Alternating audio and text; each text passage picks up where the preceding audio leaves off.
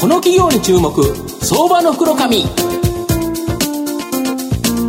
このコーナーはワンストップで情報システムを支援するパシフィックネットの提供を SBI 証券の政策協力でお送りします。ここからは相場の福の神、SBI 証券投資調査部シニアマーケットアナリスト、藤本信之さんと一緒にお送りいたします。藤本さん、こんにちは。毎度、相場の福の神こと、藤本でございます。阪神調子よくて1位っていう形で、まあ、昨日メッセンジャーで負けちゃったんですけど、えー、まあ、今日も頑張ってくれるかなと思います。テンション高そうですね、藤本さん。はい、で、今日はですね、東証一部上場、証券コードが、えー、3920IBC 代表取締役社長の加藤博之さんにお越しいただいてます。加藤さん、よろしくお願いします。よろしくお願いいたします。よろしくお願いします。IBC はですね、東証一部上場で、今株価1094円と。売買単位100株ですから、約11万円で買えるという形になります。東京都中央区新海にですね、本社がある ICT インフラの性能監視のパイオニア企業という形になります。分析サービス、プロダクトの販売、導入、コンサルティングの3つのが主なビジネスになっています。大規模システムを運営する企業にとって、自社のシステムインフラのどこがですね、ボトルネックになっているのか、システムの脆弱性、これがあるのか、使うものは非常に困難なんですが、えー、IBC はですね、ネットワークシステム全体の性能状態を容易にですね、可視化、まあ、見える化しましてですね、まあ、このネットワーク性能監視ツールの開発、製造を行っててですね、国内外のさまざまなシステム機器に対応したサービスを行っていると。えー、クラウドサービスやビッグデータ市場の持続的な成長、さらに IoT 市場の拡大などを見込まれておりですね、えー、この IBC さんの自社開発製品で、実はですね、6月7日から9日までですね、3日間幕張メッセで開催されるインターロップ東京2017、こちらでですね、初披露となる情報監視ソリューション、システムアンサー G3 のですね、販売に、まあ、大きな追い風があるんじゃないかなと思われる成長企業なんですが、来月ですね。はい、来月です。社長、あの、御社のメインビジネスであるですね、はい、ICT インフラ性能監視とは簡単に言うとですね、どのようなことか、またそれはなぜ必要なんですかね？はい、えー、っと、あの、今までのコンピューターネットワークシステムっていうのはですね、はい、あの、大体あの、大手のメーカーさんのメインフレームからのダウンサイジングの流れだったんですね。で、あの、えー、っと、いわゆる今のそのオープン環境においては、マルチベンダーの可視化っていうこと。いろんな業のメーカーそうですね、サーバーですとか、ネットワーク機器ですとか、セキュリティ製品ですとか、あとあの、それを、その、つなぐためのですね、まあ、ゲートウェイだとか、セキュリティゲートウェイだとか、いろんなものが存在してるんですね。なので、まあ、あの、タブレットですとか、あの、スマートフォンも IP 化されてますし、で、それをつなぐための、あの、目に見えない、まあ、無線ですとか、そういったものを含めてですね、全体、長官的に俯瞰できるような仕組みっていうのが、なかなか、あの、単一ベンダーではできないということで、われわれは、あの、マルチベンダーを可視化すると。で、そこの性能情報をいかにつかむかによってですね、あの、まあ、あらゆるその、障害だとか、障害の予兆の検知ですとか、あとあのその、まあ、基本アプリケーションってあのネット上にすべてつながってますので、うん、それをその、えー、と何がどうなってるのかとか、うん。うん、そういったものを全体俯瞰するような仕組みが必要じゃないかということで、うん、あのそういったツールを開発して、それをそのそういった性能情報を把握しながら、分析、解析、コンサルティングをやるというところが、うん、なかなかあのいろんな、まあ、単一ベンダーさんではなかなかできないところを、われわれはその全体俯瞰しながら、うん、えー、そういった性能情報をため込んで、あの今後のその需要予測ですとか、うん、そういったインフラ側のアプローチで、うん、えー、まあ、ある意味セキュリティの一環的なところも踏まえてですね、あのーそういった情報をうまく活用できるというのが、うん、あの非常にあのポイントかということで、まあ、ICT インフラの性能監視っていう、まあ、なかなか言葉は難しいんですけども、えーと、いわゆるそういったあのあのネットワーク上、まあ、インターネット上であのいろんなビジネスをやるにあたっては、裏側の仕組みとして、そういった情報を把握する必要があると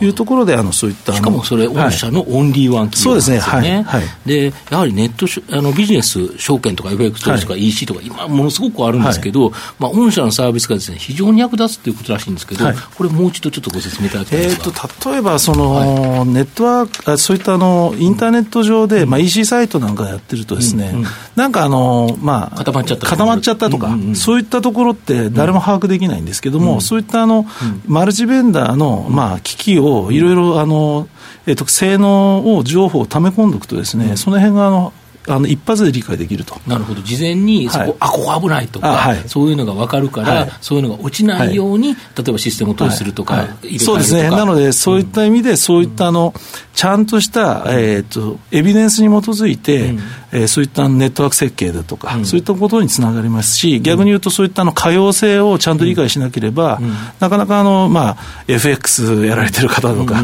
そういったものがあのたあの、いわゆるそういうサービスレベルを担保できないんですよね。そういったあの、えー、と EC で何か商売やられてるところ、なので逆にわれわれみたいなところが必要になってくるというふうに思っております、まあ、だからこそ、まあ、御社のです、ね、お客さん、多くて有料企業中心で、例えば日本取引所グループ、まあ、取引所さんもですね、はい、お客さんという形らしいんですが、はい、東証一部昇格されたときに、なんかご挨拶来られたとか、あそうですね、マザーズの時に、あのえー、あの IT の責任者の方が、うん。うん、あのいつもお世話になってますと言っていただいて、非常にあのこちらが、まあ、逆にあの、ありがたいぐらいの言葉なんです。けども、はい、でなんでですねそんな日本の代,、代表するような企業がですね御社のお客さんになってるんですかね。えーと、まずはですね、私どもあのマルチベンダー、今、百数十メーカーの,、あのネットワーク機器ですとか、サーバーですとか、富士通とか、本当にいろんな会社そうですね、いろんなあの、えーといわゆるネットワークにつながっている機器を、まあ、あの我々のエンジニアがすべてあの、えー、と実機でいじらさせていただいたりですとか、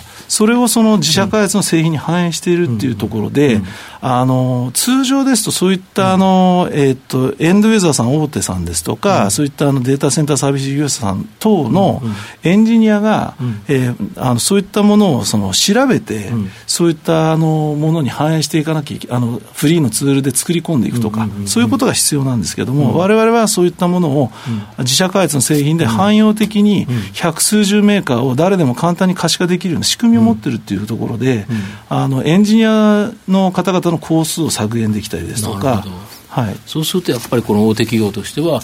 非常に複雑なシステムで、いろんな企業のい。ろんな会社の機械を使ってるから、はい、やっぱり御社を頼るしかないという形なんですよね。はい、なので逆に言うと、あの、そういったものを作った人だけしか分からなかった世界が、うん。うん、えーとまあ、誰でも、あのある程度そのまあ、ネットワーク、もしくはコンピューターに携わった方が全体的に理解できると、システム全体を把握できると、マルチベンダーでと。いうところがあの非常に大手さんが、えー、と私どもをあの使っていただく理由かなと思います、なるほど、あと、御社の今後の成長を引っ張るもの、こちらを教えていただきたいんですが。はい、はい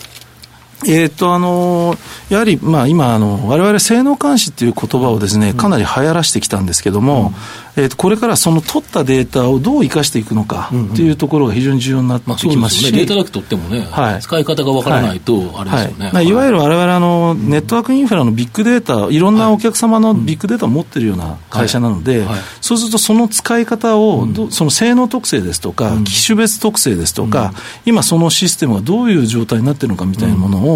ちゃんとあの理解させて、さらにそれをその次のそのシステム投資だとかに、あの応用していかなきゃいけないですね、そういったものをあのあの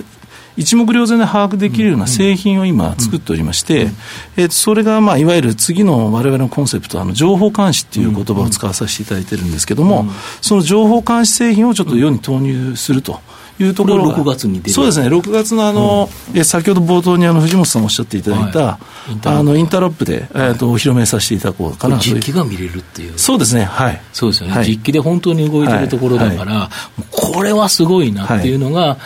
もう社長自信あるっていうことですよね。そうですね。あの、まあ、あの、これからそういったの情報をどう活用するかっていうのが非常に重要になってくるので、うん、それのマルチベンダーで全体俯瞰できて、その情報をどう生かすかみたいなところの指標を提示できるような、製品になっておりますので。そうすると、やっぱりもうこの売り上げもちょっと期待したいなという感じですか？はい、そうですね。まあ、あの、次期製品はかなり期待しております。はい、なるほど。東野さんいかがですか？そういった意味でやっぱり更新需要っていう更新案件という形になるわけなんですか、更新もそうですしあの新規も含めてですね。はい。